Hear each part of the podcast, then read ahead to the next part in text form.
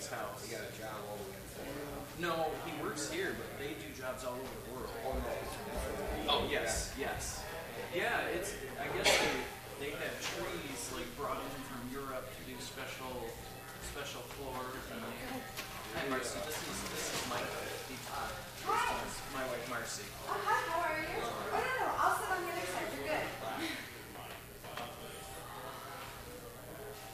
he just he went to New York a couple months ago where he recorded the 96 floor of some skyscraper. It's this guy's penthouse, and he owns the whole building and owns the two skyscrapers next to it. But they do really, it's all custom. They make their own bricks. They they do everything by hand, and it's um. It's really expensive. I'm sure I could afford like maybe this much of it in my house. He's he's enjoyed it. He's 20, and uh, that's that's what he does. Is, he likes it. And he's looking at probably traits.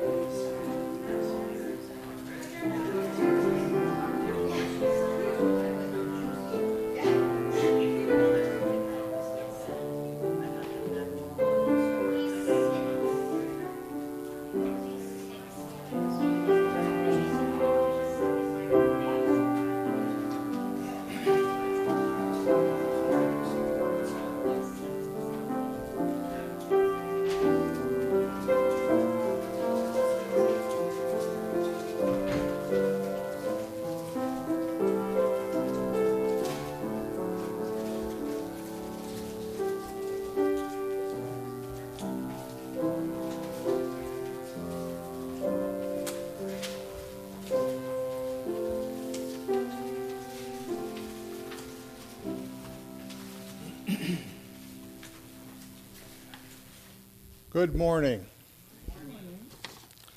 Let's go over a few announcements if we can. Uh, number t- one and number two, uh, we know that pretty much by heart now. Uh, days of praise and acts and facts are in the foyer on the table right as we exit out. Uh, camp starts today. Who's who's going to camp? All right. We got good representation. All right. Now, who can tell me where the archery equipment's been hidden? Anybody? I guess we'll get a posse out there and, and uh, we'll look after service. Uh, this week's Wednesday evening service will be at Camp Lael at 6 p.m. So, uh, endeavor to be there. They put on a, a pretty good service every year there. Communion service remo- resumes today after our regular service, so there'll be a, a, a 15 minute break and then uh, you come back in when you hear the music. Our next communion dinner will be held on August 1st after the morning service, and I will have you all know that I have went out and purchased 10 racks of ribs and we're contemplating buying some chicken uh, to supplement that. And if all of you would uh, put on a sign-up sheet that we're, we're going to post, it'll be out there uh, hopefully by this evening. Uh, put out what you're going to bring so that we, that we don't get uh, 20 dishes of guacamole. Uh, Jared said that'd be fine with him, but there's there's some that uh, uh, probably don't appreciate it. Uh, one item of business that we need to bring to the congregation this morning. Uh, we've been noticing some uh, flooding in the basement into the furnace room, which encroaches out into the uh, the great room down there. It's because a couple of years ago we had damaged gutters on the east side of the building, and then there's some issues with the gutters that had to be removed on the west uh, when we painted. So we subsequently never replaced them. Now we have leaking in the basement. Uh, we have to use commercial gutters. They're six inches. Uh, they're not the standard home gutter, but they're a larger gutter, and, and there's going to be a cost involved in that. So I guess what I'm trying to do is, is get a vote from the church on approving Dale and I acquiring these gutters.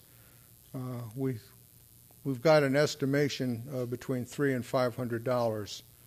So I would like to have all the voting members uh, uh, lend a vote on approving this so that we can get started and get these gutters up to stop the rain uh, from coming in. Do we have any discussion or questions about it before we, we vote? I see no questions, no hands. All right, I'm going to ask all those in favor. Has to motion. Oh, I do motion. our brother Jared motion. Is there a second? Dale seconds. All in favor? Raise your hand. Opposed? Same sign. The ayes have it. Thank you very much. So, we'll go for our scripture for meditation this morning is taken from the book of Isaiah, chapter 6, verses 1 through 10, and that will be page 1068 in the Pew Bible.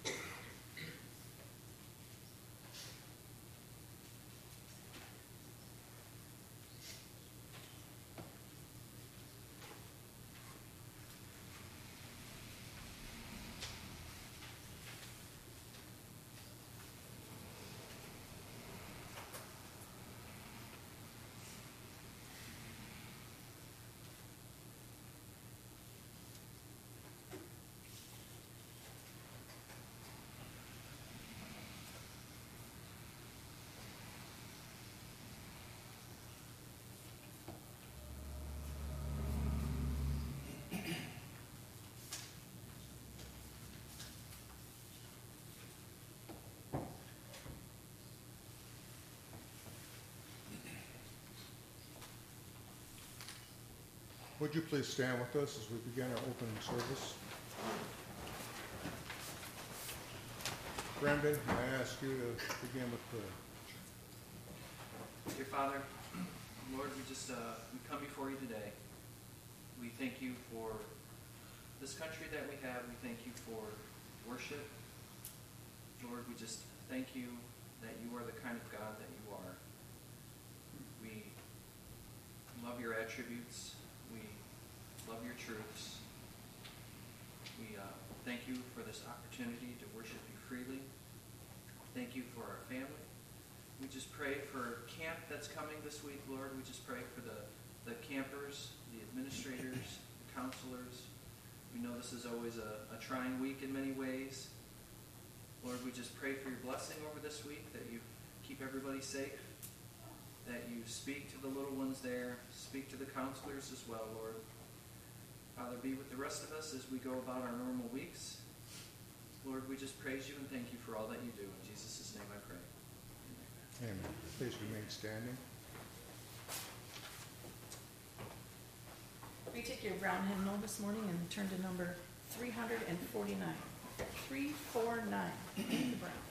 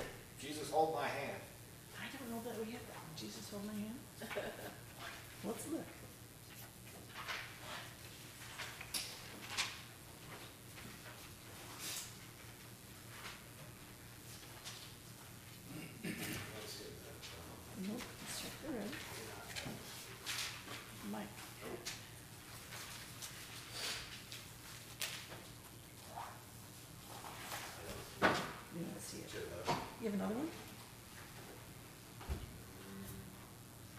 I don't see it.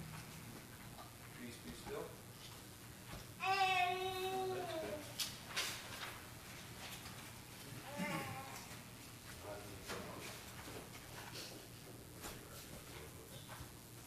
I should look at red. So that's a first. What's that? That would not have Two two. Nope.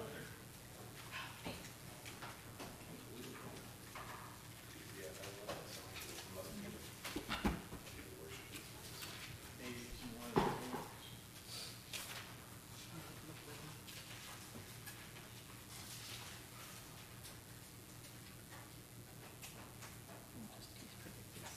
Check that one too.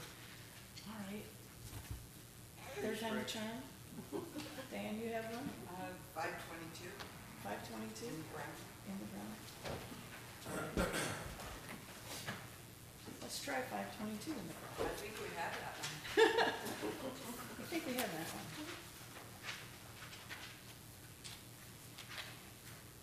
Not in mine. I jumped on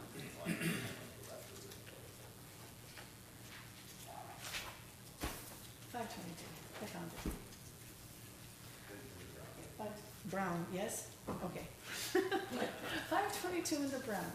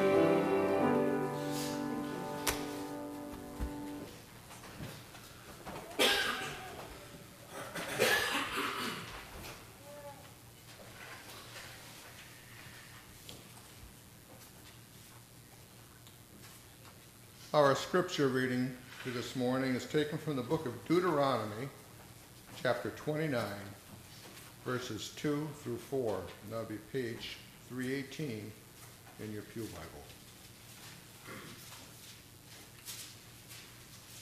Deuteronomy 29, verses 2 through 4. When you find it, please stand with us.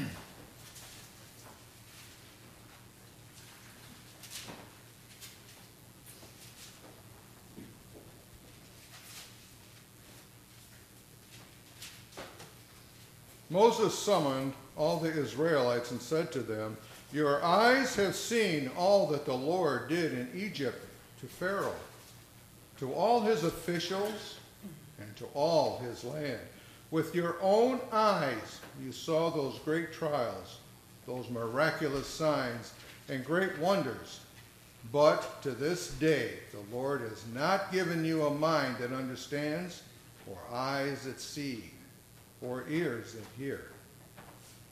Father in heaven, may you add your blessing to this holy and inspired scripture. Amen.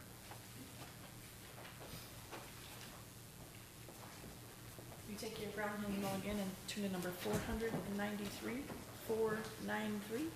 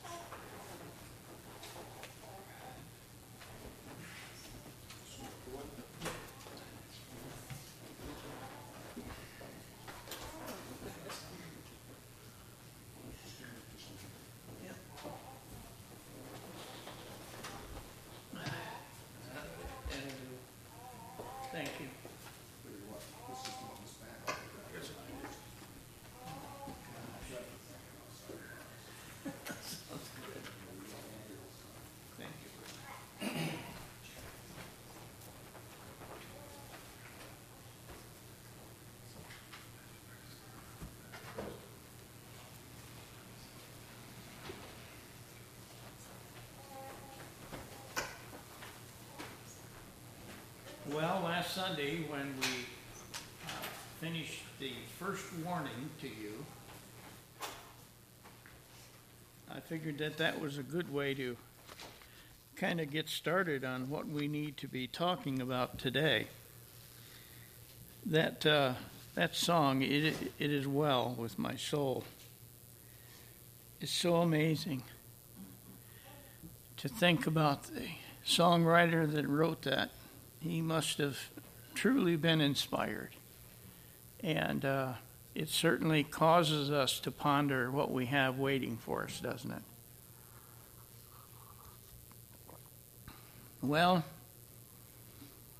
as we begin today, let's start with prayer and uh, consider the first warning, a short little overview, and then we'll get on to the second warning, and the third warning, and the fourth warning, and the fifth warning, and the sixth warning last.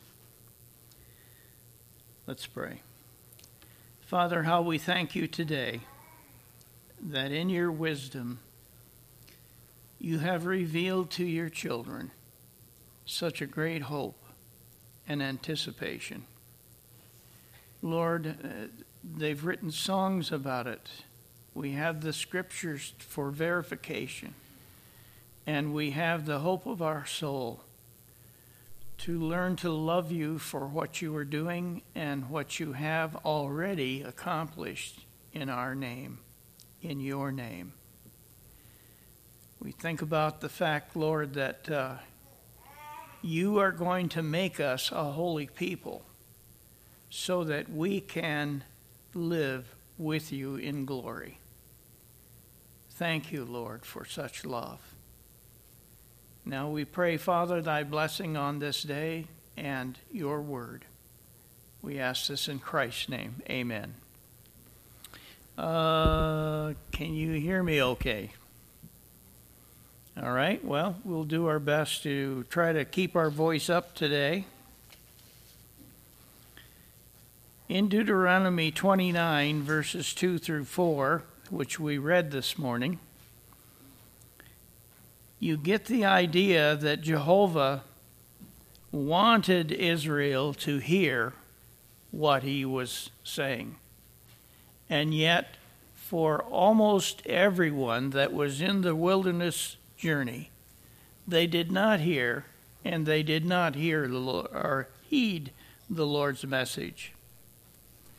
And I think today, as we go on to the second warning that was given by, by God, we need to think in terms of the fact that these things were not uh, hidden, but they were open and uh, they're there for our reminder so that we can live as we need to live for Christ. In the uh, second warning is given by God, we find Ezekiel 12, verses 1 and 2, where it declares, uh, Is my reader? Okay, go ahead.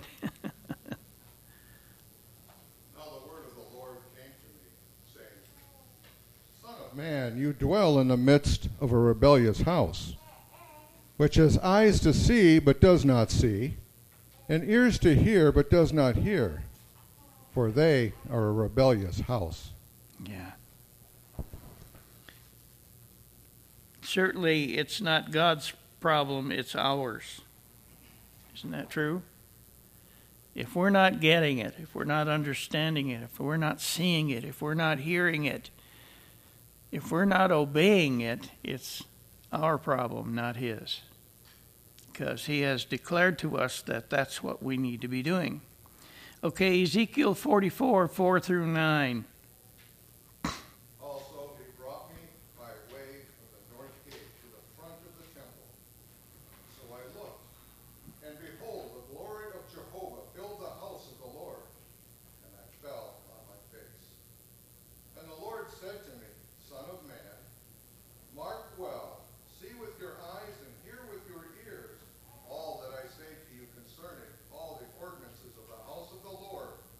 And all its laws. Mark well who may enter the house, and all who go out from the sanctuary. Now say to the rebellious, to the house of Israel, Thus says Jehovah God, O house of Israel, let us, who are the triune God, have no more of all your abominations. When you brought in foreigners, uncircumcised in heart and uncircumcised in flesh, to be in my sanctuary to defile it, my house, and when you offered my food, the fat and the blood, then they broke my covenant because of all your abominations. And you have not kept charge of my holy things, but you have set others to keep charge of my sanctuary for you.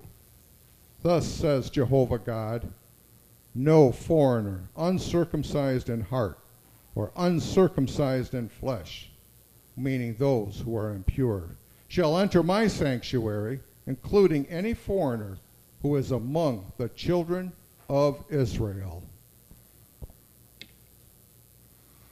That's really an amazing statement when you stop and think about it. Israel was uh, superseding God's law to them and doing it their way rather than God's way. And we see this in several places in the Old Testament. One of them was when Uzzah reached up to uh, steady the ark that was on a cart. Well, it should never have been on a cart because God had told his uh, Levitical priests that they were to carry it on their shoulders. And they didn't do that. And because of it, it was a long time before the ark was in Jerusalem, and the ark was uh, cared for by the right uh, res- those who were responsible. And uh, we need to see that the things of God in this church and in all other churches need to be carefully dealt with, that we don't take for granted what God is saying. No one who is uncircumcised of flesh or heart should partake in the uh, keeping of the ceremonies of God and none of them that do not belong uh, as children of God to the things of God. Uh, that's not their duty or their responsibility. Guess whose it is? It's ours. That's, you know, you can hire somebody to do something, but you can't hire them to be obedient to God. And that's the, the point. First, note that Ezekiel was given a vision of a future date when the children of God would forsake the foreign idols of Balaam and Molech. For the day would come when God would cause them to strip away their false worship, which was ignorantly mixed with the holy worship of Jehovah. I don't know if you knew that or not, but there is a place in time where that Israel was going up to the shrines and up to the uh, places of worship that had been established by those uh, various countries that lived around them. And they mixed the, the worship of Jehovah with the worship of Baal and Molech and several other gods uh, of that day. We find that uh, by forsaking any and all false worship, this would cause them to cling to the Word of God as Jehovah had in, initially commanded. This was the same truth Jehovah had commanded of Abraham, Isaac, and Jacob before. Genesis uh, 35 and verse 2 says, Put away the foreign gods that are among you, purify yourselves, and change your garments. In other words, take off the old dirty garments and put on clean ones. Isn't it something? I wonder if you think about that when you put clothes on to come to church. Do you realize that you have a responsibility to come to God's house clean? Not just clean in an outward sense, but clean in an inward sense as well. And so, this is God's purpose for us. He wants us to think about what a holy and glorious thing it is to worship Him. You remember that uh, uh, Abraham, Isaac, and Jacob had all been tested in this way uh, before, and that they were to uh, keep themselves pure in the eyes of God and put away the foreign gods that were among them, and to purify themselves and change your garments. Three things. Second, note that we that uh, we uh, see that God has identified the problem as one of no spiritual understanding of God's will, of God's word, and God's purpose. For Jehovah's children thought they had no need of being redeemed. They figured because they were Jews that already God had blessed them with eternal life. Jewish heritage, or the practice of Hebrew faith, was sufficient for their salvation, when indeed it wasn't. Their wrong thinking only made them religious, it did not make them saved. And I wonder if you're clinging to that same kind of false truth that today, as we begin to study the coming of the Lord and think about what you told your people about hearing God's word, that you will think about your own situation. Third, note that God plans to do for them after what God plans to do for them after they return to the promised land from the Babylonian captivity. Ezekiel 11, 18 through 21. Which is back to the promised land. And they will take away all its detestable things. So the idolatry of the past is completely rooted out. And all its abominations from there.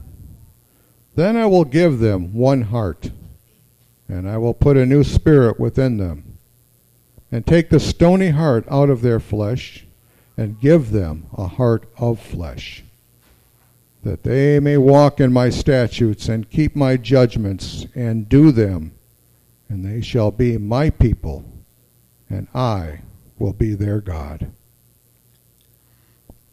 Note that God uh, proclaims ownership of those who are His, and uh, that when they live right and when they worship right, uh, it certainly gives emphasis to the fact that God expects us to have a different way of life and a different way of worship than what the world does. Beloved, this is the prophet, prophetic promise of the new covenant in Christ Jesus our Lord, that we have been given by Jehovah the same as Old Testament saints of God. However, note especially that what makes the new covenant different from the old covenant is the fact that God places his Holy Spirit within the saints of God. Not in order for them to be saved, but specifically so they can spiritually see and hear and have a heart of understanding toward the Word of God, and therefore know how to do the things of God. Now, the Old Testament law could not teach the things of God without his personal, internal, spiritual kind of witness. Moses used the picture, symbol, and type of Messiah as it was found in the Old Covenant law. But when Christ came to earth in the form of human flesh, those things that were shadows of Messiah were no longer needed. As you can see from this text, the same mistake was made by the people of God time and time again. They refused to heed the warnings, and that uh, unless they lived righteously before God, He would punish them for their sin. Jesus told the apostles and His disciples that when the redeemed people of God were gathered in his name, that he was spiritually present with them. And you can find a reference to that in Matthew 18 and verse 20, where he specifically states there that uh, uh, wherever his children are gathered, even as few as two or three, that he is there in their midst. Boy, think about that.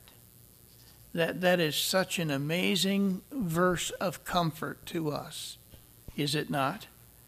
Isn't it wonderful to know that when we gather in the name of Christ, that He is here with us, that His Spirit is working in us and helping us hear and helping us see and helping us to understand God's Word? I think it is.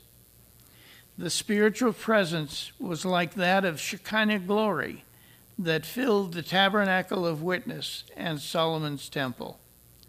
But when sin became prevalent among the so called people of God, Jehovah withdrew his holy presence, and they began to practice and worship an empty and false religion of their own imagination.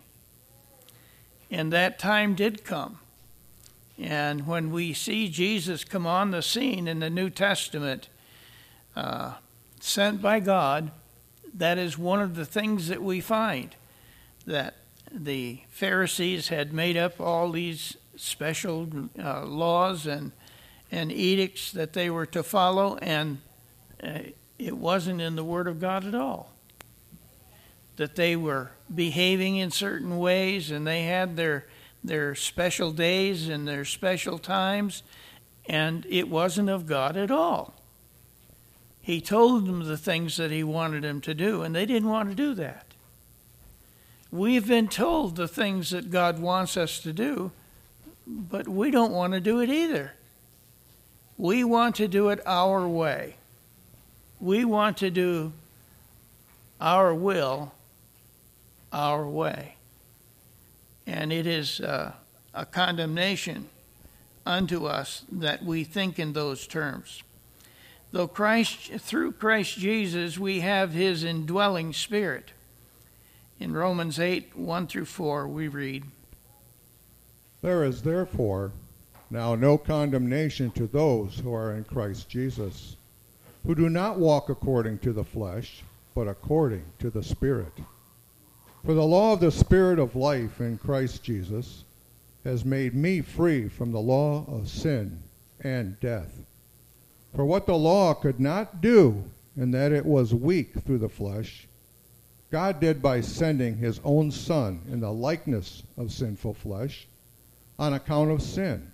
He condemned sin in the flesh, that the righteous requirement of the law might be fulfilled in us who do not walk according to the flesh, but according to the Spirit.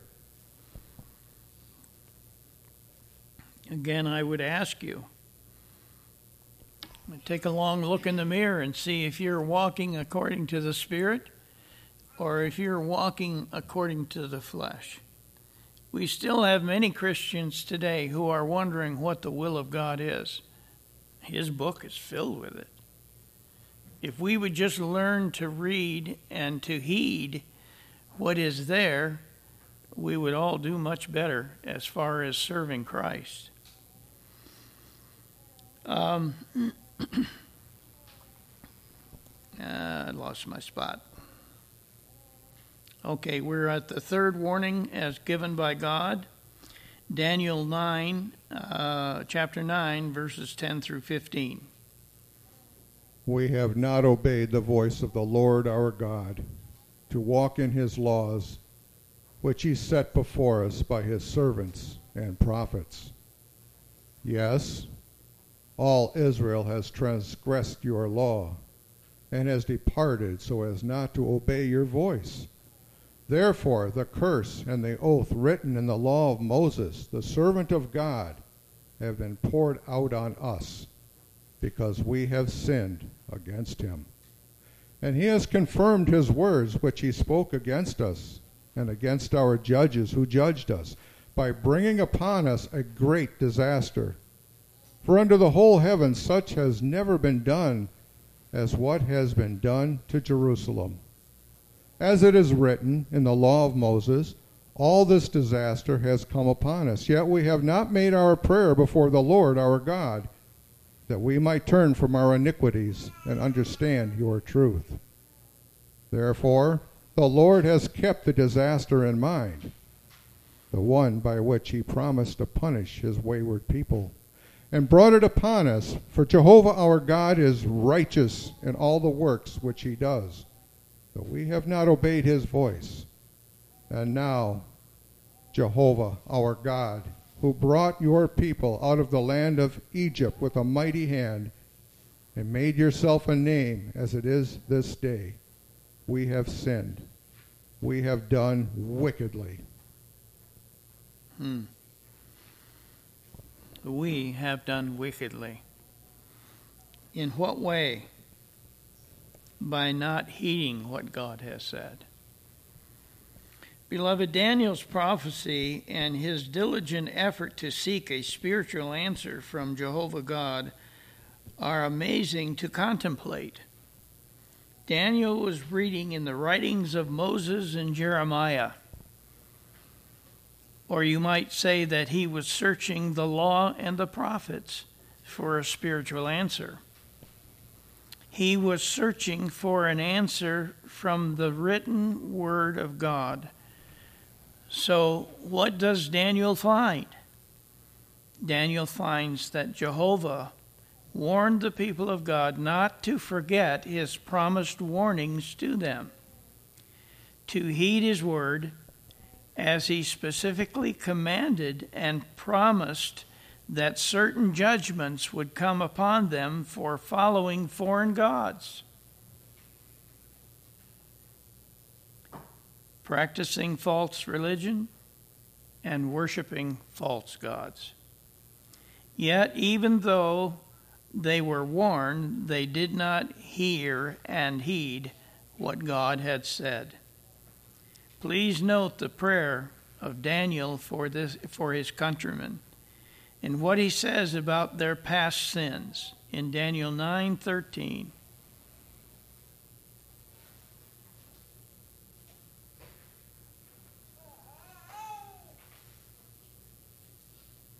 You got it?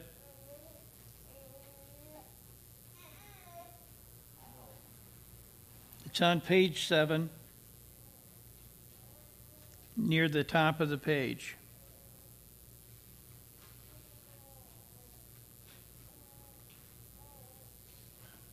I got it.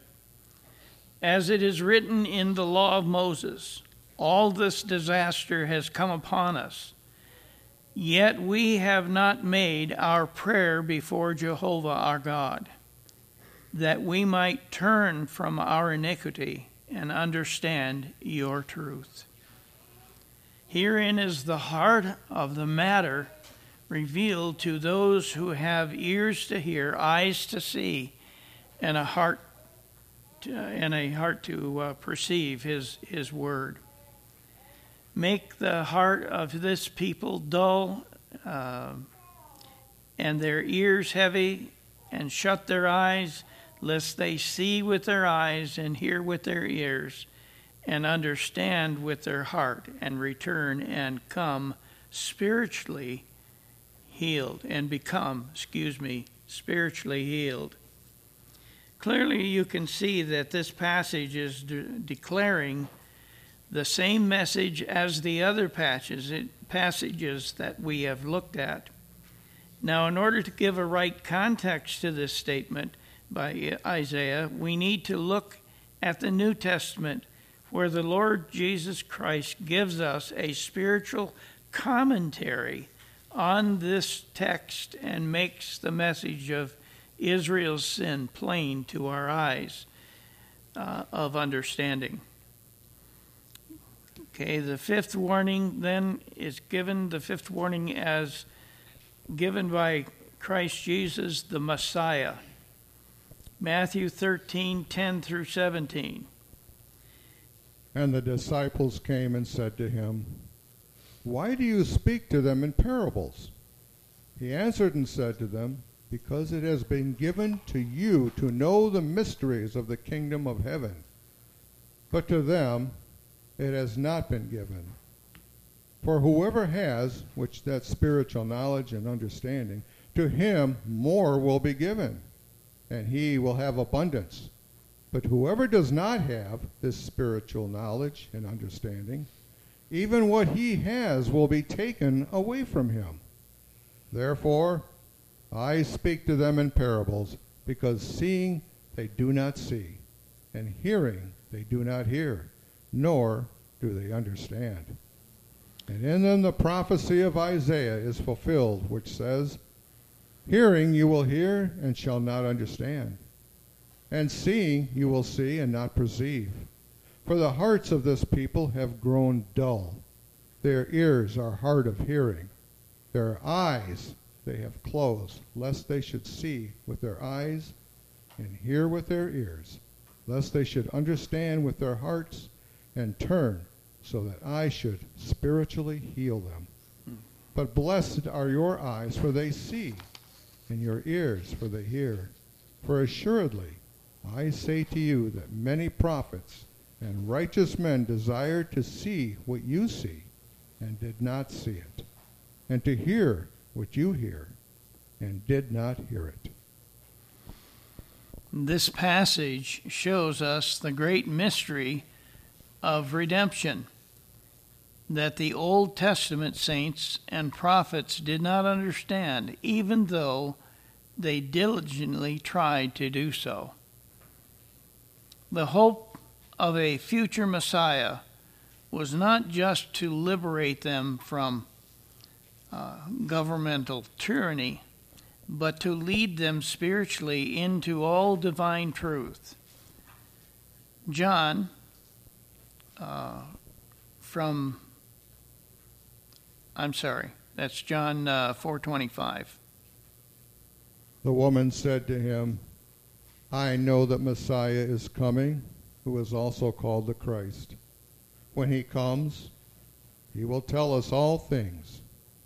Jesus said to her, I who speak to you am he. This is actually a profound uh, passage of Scripture for all of us to be aware of. The reason for that is that she's not a Jew, she's a half breed. She lives down the road from uh, Jer- uh, Jerusalem, and uh, the the Jews would not have anything to do with the people of um, what are they called, Pastor? Samaritans. Samaritans thank you. Uh, we normally think of the Samaritans as uh, someone who was a, a, a, religious man but did good to others. But she says something that you will not find one Jew speak of at all, and yet it is profound. This woman said, When he comes, he will tell us all things. The Jews didn't believe that. They thought they knew everything. They weren't willing to listen to anything. But here's a woman who knew that Messiah would tell her all things. It's too bad the Jews didn't believe a little bit of her uh, understanding of God's Word. The key to understanding God's Word and will is found by comparing Scripture with Scripture. Beloved, we have looked at five individual places where this truth about God judging those who refuse to follow his word precisely, thus meaning to follow it to the letter, the instruction and command that Jehovah God had given to his people.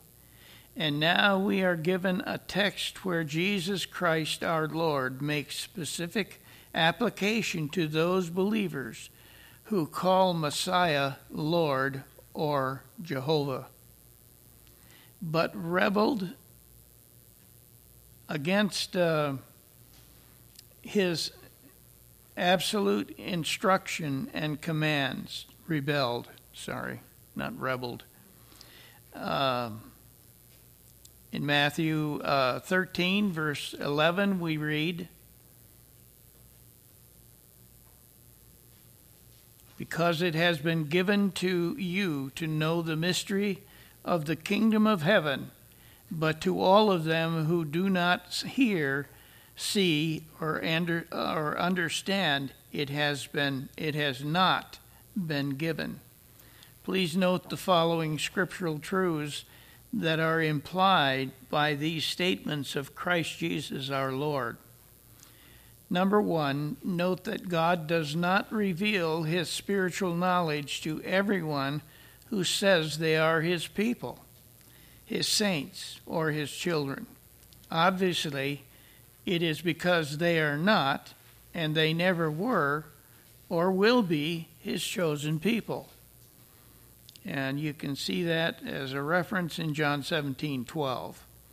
Two, note that God identifies those who are true believers as having ears to hear and eyes to see and a heart to understand, to know God personally and intimately through His Word by the power and instruction of the indwelling Holy Spirit, the transforming Spirit of Jesus Christ.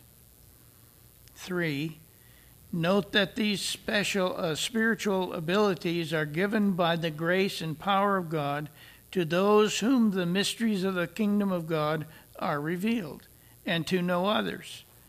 See John uh, 6 and verse 44. 4. Note that this is not something that is taught by man to men, but discerned through the Word of God for the purpose of working, serving, and worshiping God aright, as Him being Jehovah, our Redeemer and Savior. 5. Note that Jehovah God will eternally judge those who do not worship Him aright in believing faith properly or acceptably as he has commanded. Note that even in the midst of religious activity and with a declared desire to worship Jehovah God, these unbelieving rebels are devoid of these spiritual truths, and God wills, uh, God's will and word still remain unknown to those who have not been given the ability to see and hear and understand His revealed will. In that, only by God's grace and mercy we can know Him. Note that, uh, note that the truth of God can only be discovered, seventh, obeyed, and followed by seeking the answer for believing faith and practice of his of the word of God. Only Jehovah, God, can uh, has this eternal truth. It cannot be found in creeds, traditions, religious uh, practices, or nor can it be found in the denominational orthodoxy of religious institutions. Spiritual truth is not made by man but it is revealed or made known to us through the Word of God. And a reference for that would be John 17 17. Now, the uh, sixth warning as given by God. John 12, 37 through 41. But although he had done so many signs before them, they did not believe him. That the word of Isaiah the prophet might be fulfilled, which he spoke. Jehovah, who has believed our report, and to whom has the arm of Jehovah been revealed? Therefore they could not believe, because Isaiah said again, He who is Jehovah has blinded their eyes and hardened their hearts, lest they should see with their eyes, lest they should understand with their hearts, and turn, so that I should heal them. These things Isaiah said when he saw his, who was Christ's glory, and spoke of him. Note that the last verse in this passage, John 12 41, these things Isaiah said when he saw his glory and spoke of him. John is declaring to us that Isaiah saw Jesus Christ our Lord as the Almighty Sovereign God, or Jehovah, sitting on his throne, flowing out uh, in heaven, uh, heaven's glory, and Isaiah saw his transcendent, holy, radiant glory as a bride's train flowing out from behind him. The message of John to the believers of that day answers, or rather assumes, that they would understand the context of Isaiah's uh, passage and know that the original quote, also spoke of having spiritual ears to hear, which fact is obvious to this text. That the Jews of Jesus' day did not hear him. In fact, they could not hear him. The words of Christ, uh, hear him, uh, hear the words of Christ nor were they able to hear the spiritual message of the gospel of grace. We can be assured that this very fact, of this very fact, that so many uh, false disciples who confessed that he was indeed the Messiah of God, even as the scriptures declared of them that they went back and walked with him no more. You remember when they were disappointed with Christ because he wasn't speaking to them the way that he, they wanted him to? Found in, by the way, John 6 66. I don't know if that's just a cosmic error or if that really is maybe the 666 that the scriptures speak of as far as the end times are concerned. Those who would refuse to heed Christ's words and follow them. This they did when the Lord's message became too difficult or hard for them to understand. In John 12, verses 48 through 50. He who rejects me and does not receive my words has that which judges him. The word that I have spoken will judge him in the last day. For I have not spoken on my own authority, but the Father who sent me gave me a command, what I should say and what I should speak. And I know that his command is everlasting life. Therefore, whatever I speak is just as a Father has told me, so I speak. So I speak by way of closure this morning, in closing, let me read to you a sobering thought as given to the saints by the Apostle Peter. 1 Peter 4 17 through 19. For the same time has come for judgment to begin at the house of God.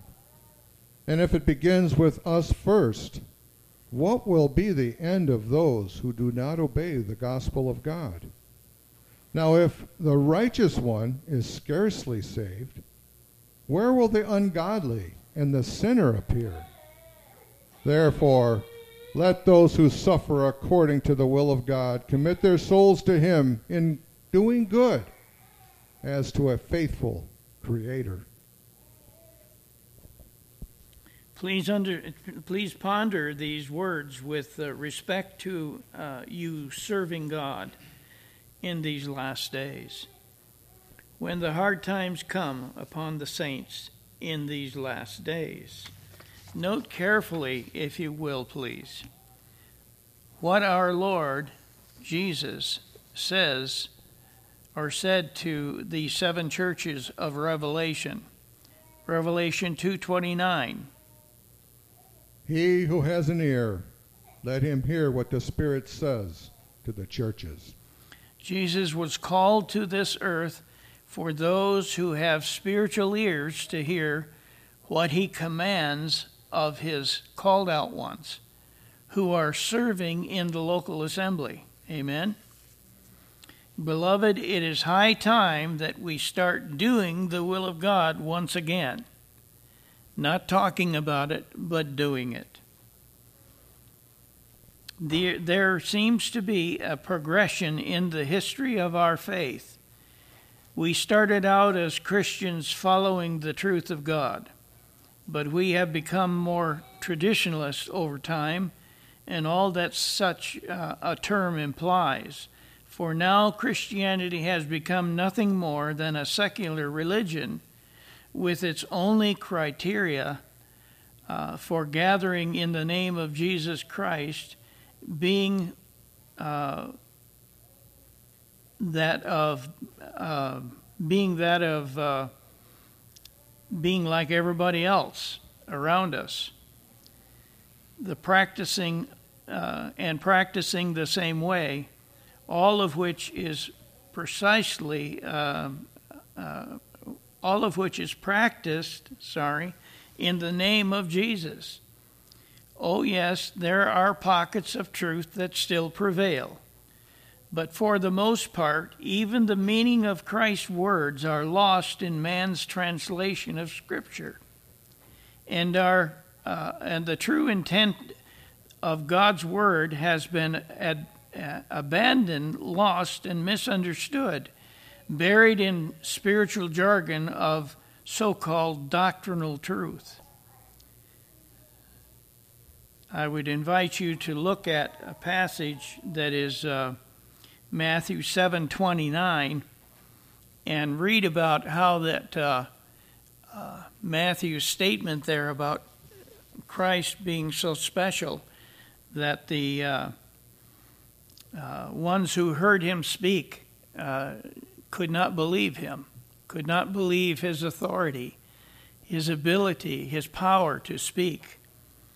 And uh, it's interesting because in the uh, King James translation, they didn't translate the last two words of that passage. Because what it really says is that they were nothing more than guess what? They were nothing more than just uh, human speech and and uh, the actual word there that is not translated talks about the fact that they are they are um, boy I can't think at all today. Uh, anyhow, they're they're like a um, not a babbling tongue, but uh, a uh, a false word. Only it's much stronger than that. We'll let it go. Satan has deceived us again and said God does not really mean what he says what he says talks about. Divorce, faithfulness, church attendance, righteous living, uh, truthful conduct, holy behavior, and godly living, etc., etc. People today are doing these things and they think that it's just part of Christianity, and it's not. All right, we have another passage, Luke 6 46 through 49. But why do you call me Lord, Lord? and not do the things which I say. Whoever comes to me and hears my sayings and does them, I will show you whom he is like. He is like a man building a house who dug deep and laid the foundation on the rock. And when the flood arose and the stream beat vehemently against that house and could not shake it, for it was founded on the bedrock. But he who heard and did nothing is like a man who built a house on the earth without a foundation, against which the stream beat vehemently, and immediately it fell. And the ruin of that house was great. What or who is the foundation of your faith? This is the key thought today. Which of these two builders best describe your life in Jesus Christ, God's Holy Son? Are you the true saint that hears Christ and does his will? Or are you the pretend Christian that hears and does nothing? Or just practices a bare minimum? Or perhaps even less than that? Are you spiritually awake? Acts chapter 28, verses 25 through 28. So when they did not agree amongst themselves, they departed after Paul had said one word. The Holy Spirit spoke rightly through Isaiah the prophet to our fathers, saying, Go to this people and say, Hearing you will hear and shall not understand, and seeing you will see and not perceive. For the hearts of this people have grown dull, their ears are hard of hearing, their eyes they have closed, lest they should see with their eyes and hear with their ears lest they should understand with their hearts and turn, so that I should heal them. Therefore, let it be known to you that the salvation of God has been sent to the Gentiles, and they will hear it. And when he had said these words, the Jews departed and had great dispute amongst themselves. Dear Christian friend, I say to you today, awake to righteousness. We have been warned by God to hear and heed what His Word declares. God wants to raise up a holy people unto Himself, and we need to be in line for that to take place. We need to be willing to stand and be willing to be counted and be willing to serve God in that respect. You read what he says to the seven churches of Revelation, and you hear that it says, Hear and heed. And each time that one of those seven churches is mentioned in the book of Revelation, he talks in this, uh, I guess you could call it proverbial message, where that he says that we are to hear, or he says we are to uh, perceive what his word is declaring. And the reason for that is he who has an ear, let him hear what the Spirit says to the churches. He will overcome. He who overcomes shall not be hurt by the second death. And I'm I, I'm trying to encourage you today to think of these things as being uh, today, not 50 years from now, not even 10 years from now, but to have a sense in which you look at yourself and the other Christians that are in our congregation and realize that we don't want to go like the rest of the churches have gone. We don't want to practice their faith or their traditions. We want to get back to what the book is talking about that we live holy lives that are pleasing unto Lord, the Lord. So may I encourage your heart with that thought today. And uh, I pray that this has been uh, uh, somewhat of a blessing to your soul. Now, I don't know what's going on now. Uh, Jared, are you coming up for, uh, are we just going to close the service now and then have the Lord's table or what? We have one more song. Okay, so we'll sing a song. All right.